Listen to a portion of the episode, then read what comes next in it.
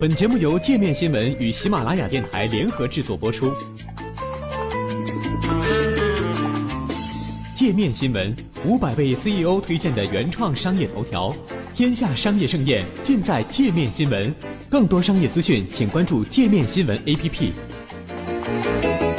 史上最热一年刚过，北半球就启动速冻模式，谁该为冷热反差埋单？世界各国权威机构最近纷纷发表报告，宣告2015年全球温度再破纪录，创下有记录以来的最热一年。不过在全球变暖的忧虑持续升温的同时，北半球却打起了冷战。造成这种极端冷热反差天气的原因，最终都归宿到了同一个源头。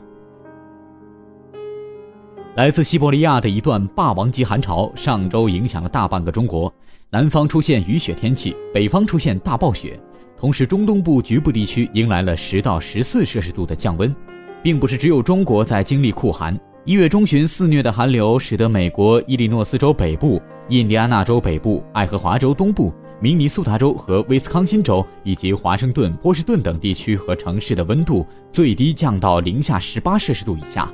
部分地区甚至低至-45摄氏度。华盛顿和巴尔的摩等城市也经历了近100年罕见的怪兽级大暴雪。加拿大多伦多发布了极端寒冷天气警告，冷空气和强风将体感温度降到了-20摄氏度左右，比正常年份低了10摄氏度。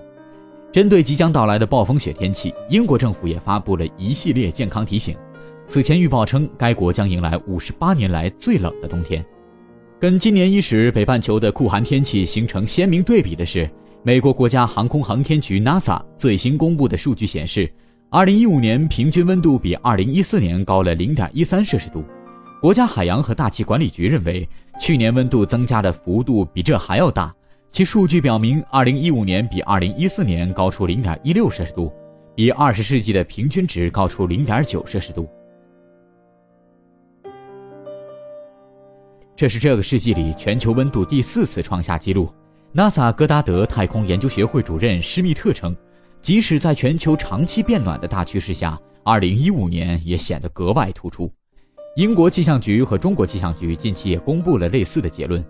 上周发布的2015年中国气候公报，中国气象局表示，2015年是有现代气象记录135年来全球平均气温最高的一年，中国则经历了自1951年以来平均气温最高的一年。即使不考虑当下正在肆虐的寒流，鉴于2014到2015的冬天也是个创纪录寒冬，不管是中国人还是美国人、加拿大人，可能都对2015年的气温攀升感受不深。科学家同时也指出，在2015年全球温度创下新高的同时，从北大西洋到格陵兰岛南部出现了极端寒冷等反常天气。在 NOAA 的温度地图上，这块地区是一大片标记寒冷的蓝色。去年冬天，美国东北部很多城镇的温度创下了新低。科学家表示，人类活动如燃烧化石燃料是导致全球温度频频创下新高的罪魁祸首，而去年号称史上最强的厄尔尼诺现象最多贡献了一部分。科学家同时也指出，人类活动同样是引发酷寒的主要原因。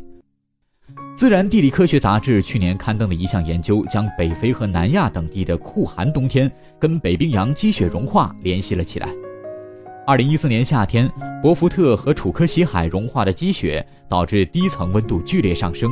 而在温度高的这些地区，喷射气流向北转移，形成了气象学上所称的山脊，在山脊的下游形成更大的冲击波，使得南向喷射气流急降，因此北半球的冷空气能够向南挺进。此前研究已经证实，燃烧化石燃料以及其他人类活动导致的气候变化是北冰洋积雪融化的原因。这份研究预计，随着北冰洋持续融化，未来几年的冬天可能将持续出现酷寒。与此同时 NASA 表示，随着厄尔尼诺持续发挥作用，今年全球平均温度可能继续攀高，再创纪录。实际上，全球气候的反常不仅体现在冷热的巨大反差中，气象网曾列出了去年上半年出现的15个反常气候现象，包括4次热带气旋同时出现在东半球，美国西北部降下乳状雨，以及中国吉林出现了中东地区常见的哈布沙暴等。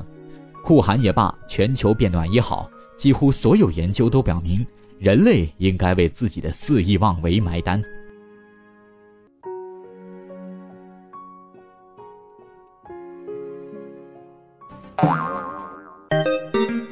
还想了解更多世界各地的商业趣闻，请关注界面天下频道微信公众号最天下 The Very World。